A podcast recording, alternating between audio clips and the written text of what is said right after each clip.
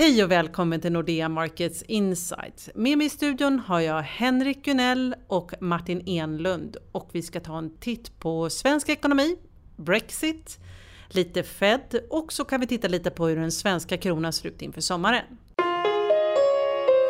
Hej Martin och Henrik, trevligt att ha er tillbaka. Hallå, hej. Senaste veckan här har det skrivits spaltmeter om det går bra för svensk ekonomi eller om den helt enkelt är överhettad. Vad är er syn? Magdalena Andersson ger tummen upp, men vad ger ni? Jag vill inte uttrycka mig sådär jättevanvördigt, det ska man väl passa sig för, men jag tycker Magdalena Andersson är helt ute och snurrar. Om varken finans eller penningpolitik är uthållig, vilket ingen skulle tycka att de är, hur kan då svensk tillväxt vara uthållig? Vi har ju tidigare använt uttryck som kalanka-tillväxt och det håller vi ju fast vid, jag och Henrik. Räntorna är vanvettigt låga, staten gasar på som om det vore lågkonjunktur. Att då kalla det här uthålligt, de här goda tillväxttalen, nej, det stämmer bara helt enkelt inte. Dessutom kan jag bara lägga till att även om det inte hade varit för flyktingkrisen som gör att staten gasar på extra mycket så, så underinvesterar ju Sverige och det grövsta en massa viktiga politikområden. Um, rättsväsende, polis, domstolar, skola också får man väl säga. Och om vi underinvesterar då betyder det att våra underskott, att våra statliga finanser egentligen borde vara mycket i sämre skick än vad de ser ut att vara. Så jag håller inte med. Nej, jag håller med. Eh, Martin såklart. Det gör jag alltid nästan. Signalvärdet i, de här, i den här B N P-statistiken är snarare skrämmande än någonting annat. Titta på fyra komma två procent första kvartalet tjugo sexton. Uppreviderad Q fyra tjugo femton till fyra komma nio procent från fyra komma fem procent. Vi har nominell tillväxt i Sverige på mellan sex komma fem och sju procent. Det var som Martin sa, det, det var Indien har ett bra år. Ett utvecklat land som Sverige ska inte ha de tillväxttakterna. Och varför har vi dem? Jo, de, den är ju rent spekulationsdriven. Och det är snarare så att man blir orolig. Man blir orolig, orolig över nivåerna på tillväxt. Man blir orolig över att kronan, när tillväxtsiffrorna kom, handlade nio tjugoåtta mot euron. Stärktes två öre, gick ner till nio tjugosex. I slutet av dagen så handlade nio tjugoåtta. Svenska långräntor rörde sig inte på den här statistiken. Det är oroväckande. Ingenting fungerar i svensk ekonomi. Ingenting fungerar i svensk marknad. Och då kommer vi osökt över på Riksbanken, för det är ju en följetong i den här podden. Vad händer hos Stefan Ingves? Kommer han låta räntan ligga orörd? Uh, ja, så om kronan håller... Det inte blir en Brexit. Om det inte blir en Brexit, ja. Om, om, om kronan inte stärks eh, plötsligt och hastigt och olustigt utifrån ett riksbanksperspektiv så kommer väl Riksbanken kunna sitta på sina sommarsemester, välförtjänta sådana tycker vissa, andra, Henrik skulle inte hålla med, eh, och, och undvika att behöva komma ut och, och rädda eller stoppa kronan från att stärkas. Jag tycker man kan ha med sig bara att kronan inte beter sig bättre beror ju på mycket på grund av att Riksbanken lyckats sätta skräck i marknaden och den här förekomsten av minusräntor den gör ju att klassiska kronköpare försvinner från ekvationen och det gör att den har hållit sig förvånansvärt bra trots, trots att alla tycker att den är egentligen väldigt massivt undervärderad.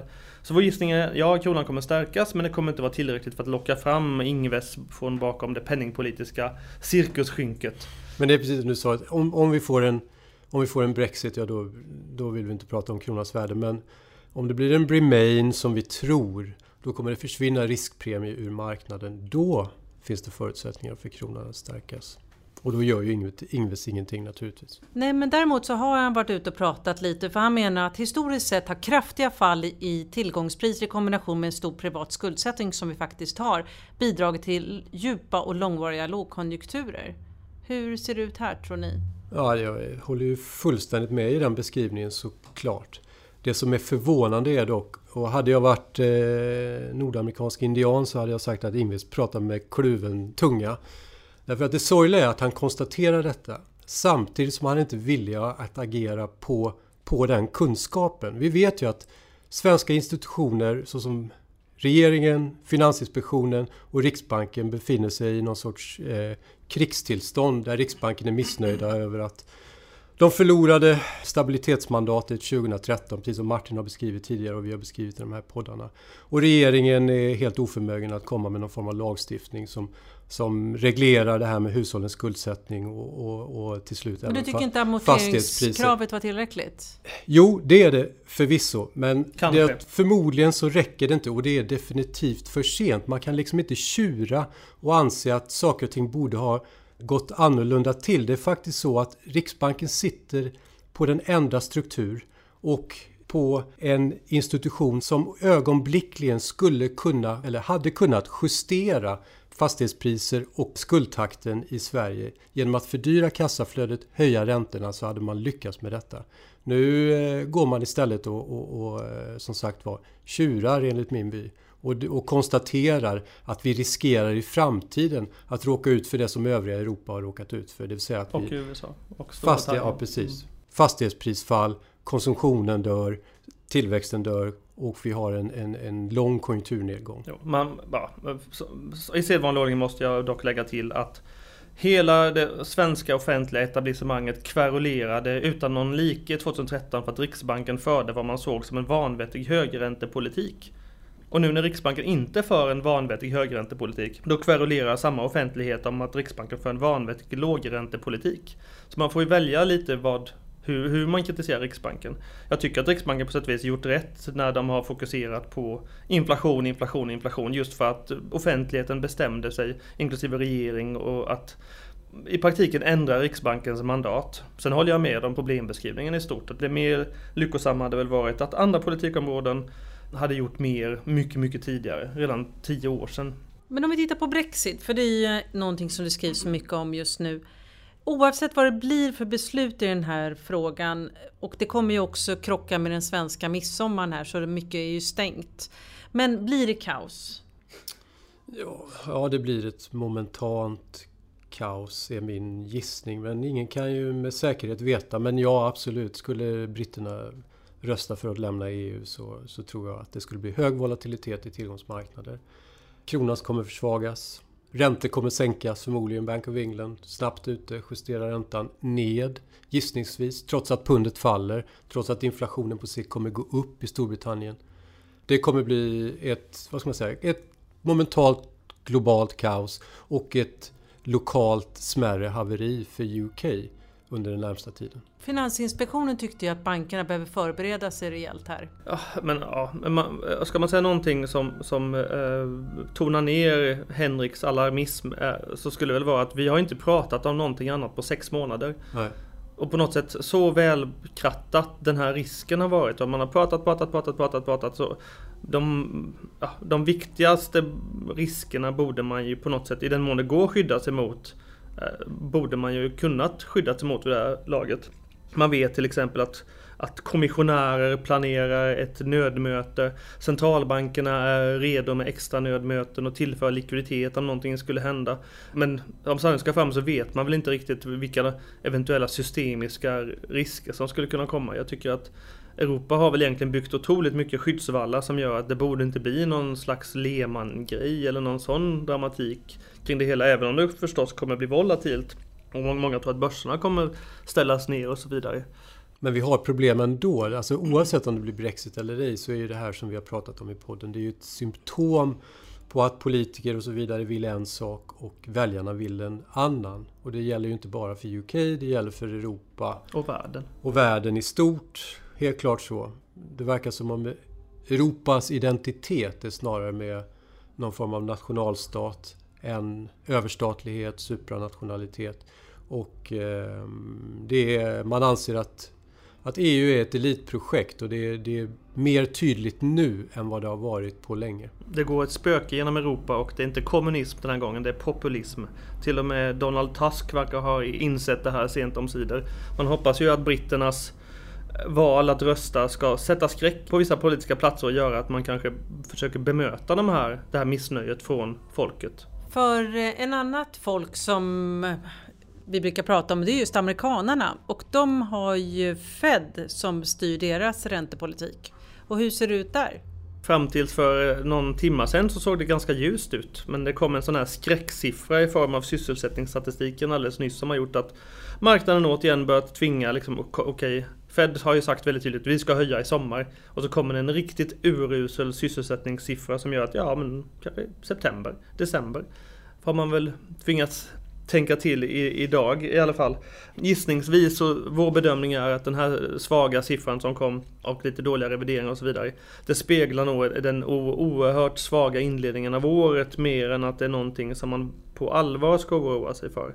Men det är klart att det borde ju dämpa Feds räntehöjariver påtagligt, i alla fall vad gäller junimötet men också vad gäller julimötet. Ja, jag håller med. Ja, vi fortsätter att tro att det här bara är brus. Snarare, precis som Martin säger, det är ett resultat, eftersläpning av det svaga Q ett som vi hade ju i U S A. Det här har vi lite grann gått och väntat på, men det har inte realiserats. Men nu kom det. Ska vi avsluta med den svenska kronan som säkert är av intresse för många blivande semesterfirare? Hur ser det ut? Kommer den vara stark och härlig om vi ska göra utlandssemestrar? Alltså, det är lite grann det som vi sa inledningsvis där, att vi, vi hoppas, vi har ju en kronförstärkningsvy i vår prognos. Men eh, vi börjar ju lite grann sväva på målet. Vi gillar inte det faktum att vi inte får lite bang for the buck, att Riksbanken inte är beredd att släppa ner kronan, att de rycker ut så fort euro-SEK kommer ner till nio tio eller att dollar-SEK rör sig ner mot åtta, då blir de nervösa med en gång. Det borde de inte vara, givet inflationstrenden, givet eh, eh, inflationsförväntningen och givet den tillväxttakten vi har. De borde lätt kunna kunna ge marknaden tillåtelse att handla ner euro-SEK ner mot nio. Och nästa år har ju vi en svagare konjunktur i Sverige. Det är vi fullständigt övertygade om. fyra procent tillväxt ska bli två. Och då är frågan, kommer man att kommer marknaden som idag är, är kronkramare att vara lika övertygade nästa år när sysselsättningstillväxttakten går ner, när tillväxttakten faller och när inflationen stabiliseras kring en komma fem procent? Jag är inte så säker på det. Det, Men det var inte det. Kronans fönster kanske håller på att stängas ja, lite, lite eller vår farhåga. Man kan lägga till det att vår, våra nya husprisprognoser säger ju att den här fantastiska husprisresan man har haft sista åren, att den kommer mattas betydligt, och nu kommer ju de nya amorteringskraven som också de kan komma dämpa husprisinflationen i alla fall. Och det är någonting som utländska investerare i synnerhet frågat en om när man varit där och pratat sista fem sex åren. Hur går det på svensk bostadsmarknad? Så om det skulle vara så att bopriserna skulle vika ner sig, då kan ju i alla fall utlänningar tycka att det här ser väldigt läskigt ut. Och då kommer kronan få det väldigt svårt att stärkas. Men nu var det en semester som gällde, och man kan ju ta med sig att i dagsläget så håller Brexit-oron tillbaka kronan lite. Här finns det väl utländska spekulanter som tycker att kronan är jättebillig, de tycker, vill gärna köpa. Men samtidigt så tror man att blir det en Brexit-omröstning och då kanske börserna faller, och om börsen faller så brukar också kronan falla. Så det är kanske en dålig timing att köpa på sig en massa kronor nu. Så lägger man Brexit bakom sig, kanske i alla fall vissa spekulanter kommer känna men nu ska vi köpa kronan, så eurostock kommer ner lite. Sen brukar det också vara så att kronan brukar stärkas i juli månad, av vad nu det är för typ av analys, men det kan man ha med sig. Och som sagt, Nordeas prognos säger ju att eurostocken ska ner till nio tio, och vi tror väl att om ett par månader kommer vi stå lite lägre, men det blir ingen dramatik i rörelsen, som, ingen dramatik som tvingar fram Riksbanken i alla fall. Vi kommer återkomma om Brexit i kommande poddar. Tack för att ni kom hit. Tack. Tack. Tack för att ni har lyssnat. Om du vill ha fler analyser så hittar du dem på nexus punkt nordea punkt com. Du kan också prenumerera på något av våra nyhetsbrev som du hittar på nordea punkt se slash markets. Välkommen tillbaka!